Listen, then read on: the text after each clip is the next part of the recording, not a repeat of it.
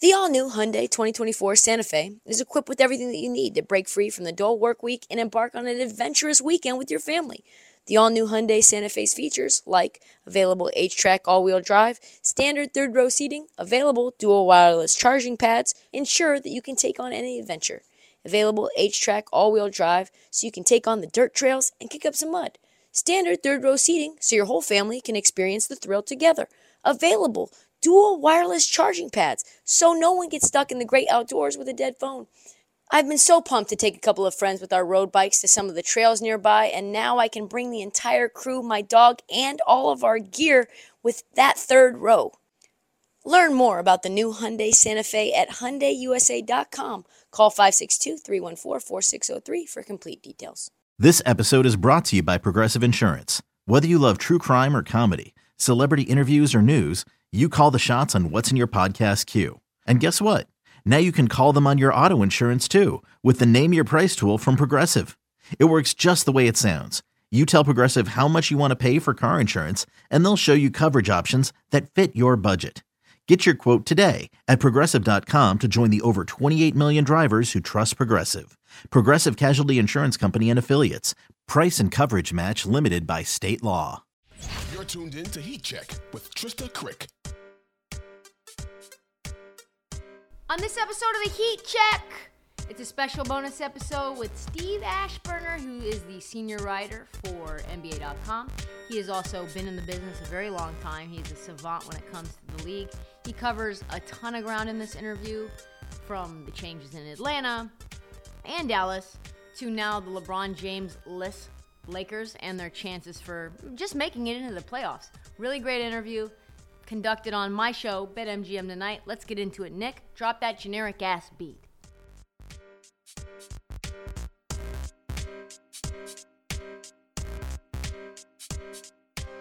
All right, so we start this interview out with the breaking news about LeBron James and his ankle injury or his foot injury or whatever it is. Steve breaks down that before we pivot into a discussion about the Pelicans. He's so knowledgeable, guys. So listen in.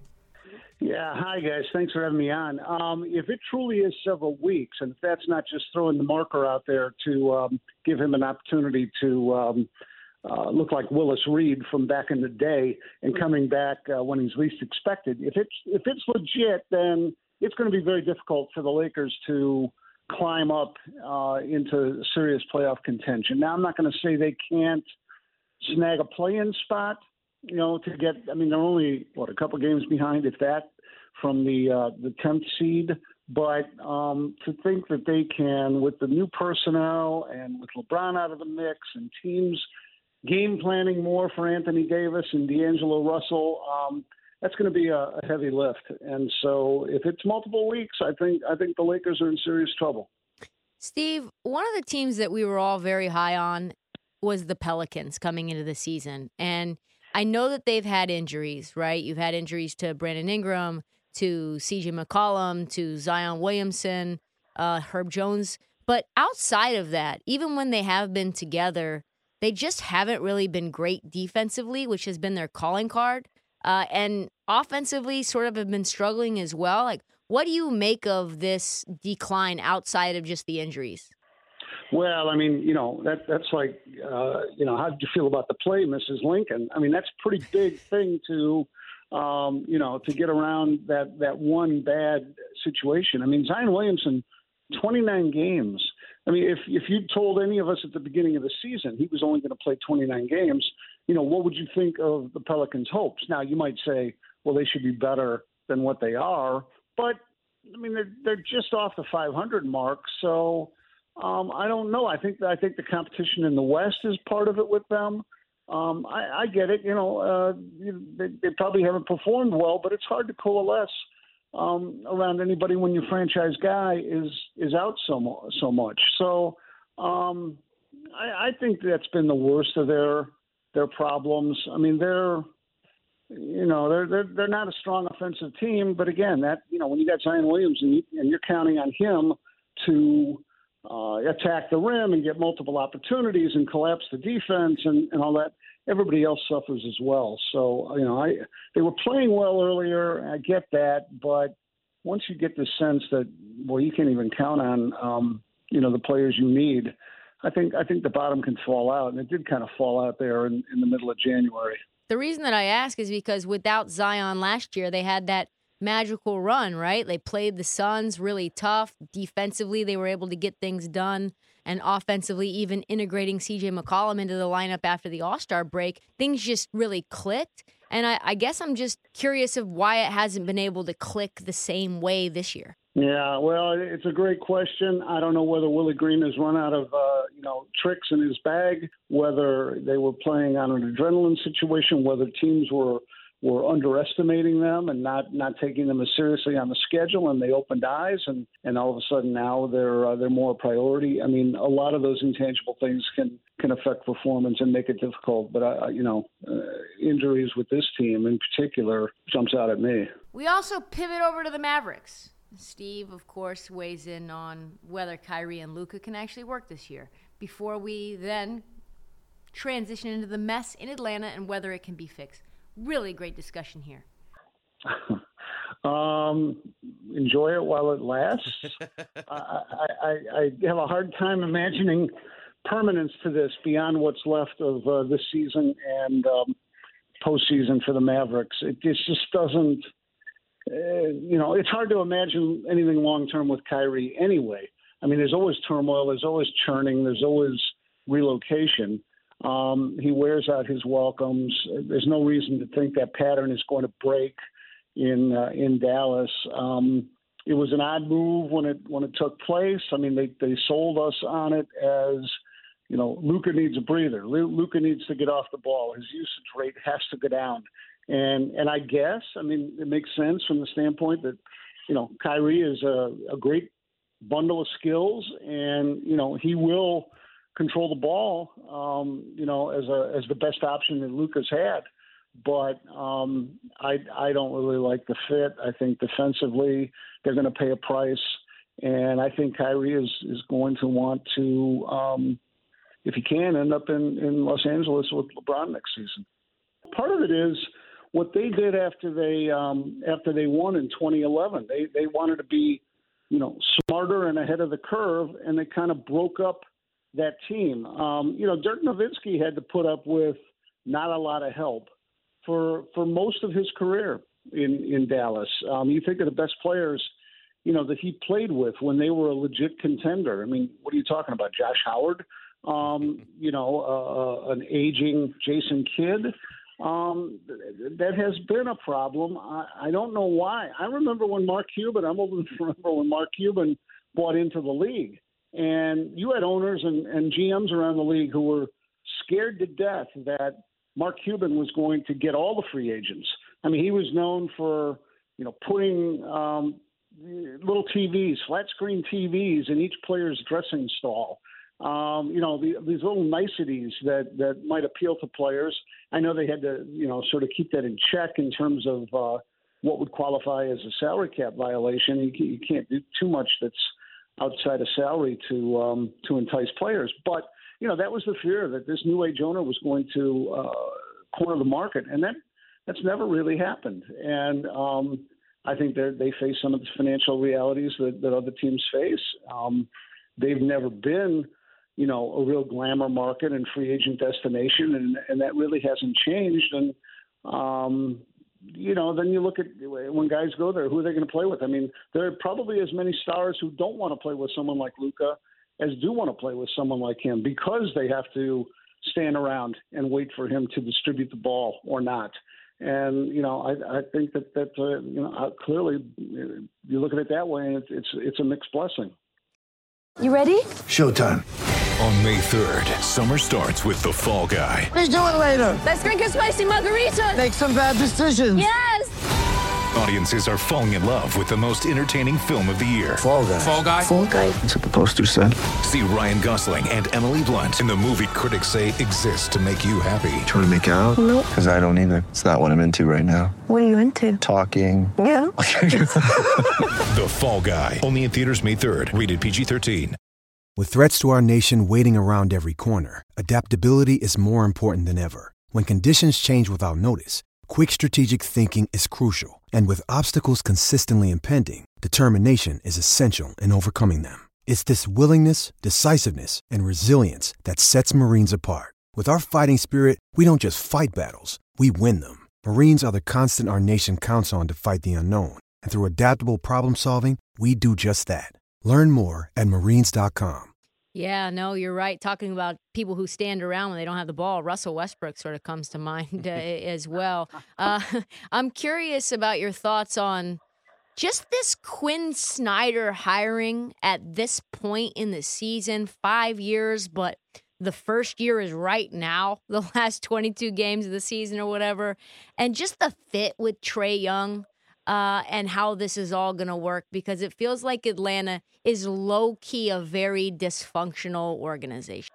Well, just because you mentioned Russell Westbrook, I want to go on record and say that that this latest episode, the trade deadline, and all of that did what I might have considered kind of unthinkable before that, and they made Russell Westbrook into a little bit of a victim for me, a little bit of a you know he was scapegoated, I think, and and it, it had me or it has me, you know, pulling for him to to actually have you know good impact on the uh, the Clippers. As far as Quin Snyder, you know, a couple of years ago, Minnesota blew out Ryan Saunders as coach, and they went outside the organization during the season and they hired Chris Finch. They brought him in. It was controversial at the time um, that they didn't promote from within, even on an interim basis. And uh, David Vanderpool, you know, there were a lot of people that were upset that that, that he w- he was not the guy that was given that job um, because of you know minority considerations and everything. But Minnesota stuck with Finch, and next thing you know, I mean, he was able to use what was left of that season as a real time training camp, as a way to really learn his roster.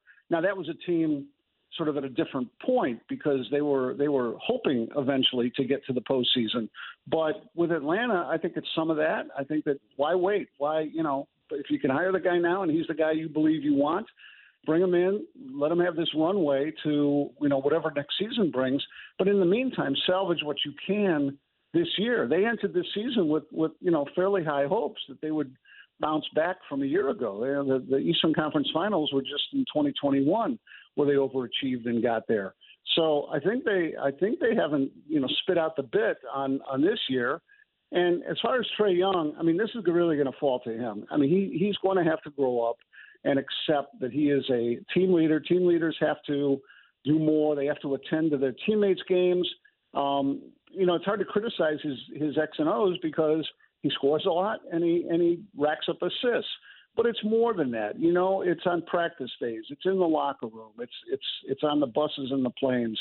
And you certainly, if you're going to feud with your coach, and he's and he's feuded with the last two with Lloyd Pierce and, and most recently Nate McMillan, uh, you know, people are going to look at at that as uh, something to follow too, and, and and at least undercut, you know, the authority that the coach has. So I mean, he and he and Quin Snyder need to. Um, you know, they need to, in essence, be joined at the hip and, and on the same page, and whatever other cliches I could think of to uh, to make sure that they're not at odds, because the team won't get any traction if if those two can't make this work.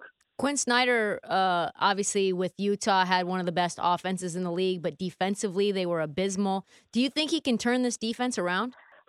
Well, I mean, yeah, I think so. I mean, although you know the thing that they that they had going for them with Nick McMillan is that you know his reputation was a, a defense first kind of a, a head coach. And I saw a stat just a few weeks ago that said the um, the best five man lineup in the league was uh, defensively was Atlanta's with you know Capela in the middle with Trae Young and Dejounte Murray and with uh, DeAndre Hunter and John Collins as as as a fivesome, and that's their their most used lineup, and um, right up there at the top in terms of defense. So it's when it's when they go to the bench that things start to uh, to fall apart, and you know that yeah that's a that's a good challenge for for a coach, but um, they have the makings of it, I think, uh, based on that starting lineup. Finally, Steve gives an opinion on a team that's very easy to overlook right now, which is the Philadelphia 76ers. Well, I, I think it is a three team race. Um, maybe I'm giving too much credit to what um, Philadelphia might be able to do. I, I've been impressed. A guy that I've been a critic of in the past with James Harden, I have to give him his props because uh, he has sort of altered his game to fit their needs, and and I wasn't sure he would ever do that. In fact, I talked to Philadelphia media people, and they they they are in constant fear that he's going to revert to form. But I don't know why he would do that. I mean, the success has been there, at least in the regular season, for him to be playing this way. Um, to me, you know, injuries with with Embiid. I mean, they have to manage his health and make sure that he's, you know, he's as close to peak as he can be. The fact that, um, you know, if they if they wind up in the third spot, um, you know, you right now I guess it's the Knicks, but but you could end up facing Miami. Um, you know, and then and then they would have to get through both Milwaukee and Boston to uh, to get out of the East. You know, and that that's a that's a that's a big challenge. I, I don't know if they could pull that off, but you know, I'd like to see it. I, would like to see it from the standpoint that I think Joel Embiid is a is a serious uh, MVP candidate. Um, you know, I know the voting is closed once the regular season ends, but um, I voted for him last year. He didn't make it. I'm, I'm really curious to see if if they can catch either of those two teams. Uh, that would enhance his case, and um, you know, we'll see. But you know, then you got to get into Doc Rivers and what he does in Game Sevens. Many thanks to Steve Aschburner. Follow his stuff on NBA.com, also on Twitter, ASCHNBA. Thank you to my co host Nick Ashew and my producer Scout Lynn on BetMGM tonight. You can follow us there if you like to bet. 7 to 11 Eastern Standard Time, Monday through Friday. That's all the time that we have, folks, on our bonus episode. Check back Friday. Do not forget to watch that feed for past episodes and interviews and for bonus episodes that continue to drop unexpectedly throughout the week. Follow the Heat Check. Tell your friends, download, subscribe, review, all of that. Tell your friends, every single one of them, and follow us on social, of course. This Heat Check on TikTok, Trista Crick on TikTok, because I keep giving you news, we keep giving you commentary and tea, because the Heat Check never sleeps. We'll see you next time. Check out our new NBA show, Beyond the Arc, part of the CBS Sports Podcast Network, where you can find me, John Gonzalez, NBA insider Bill Reiter, and Ashley Nicole Moss five days a week talking all things NBA. Whether you're looking for insightful discussions, upbeat commentary, breaking news, interviews, or coverage of all the biggest stories in the NBA, our new show is the place to be five days a week. Download and follow Beyond the Arc on Apple Podcasts, Spotify, and wherever you get your favorite podcasts.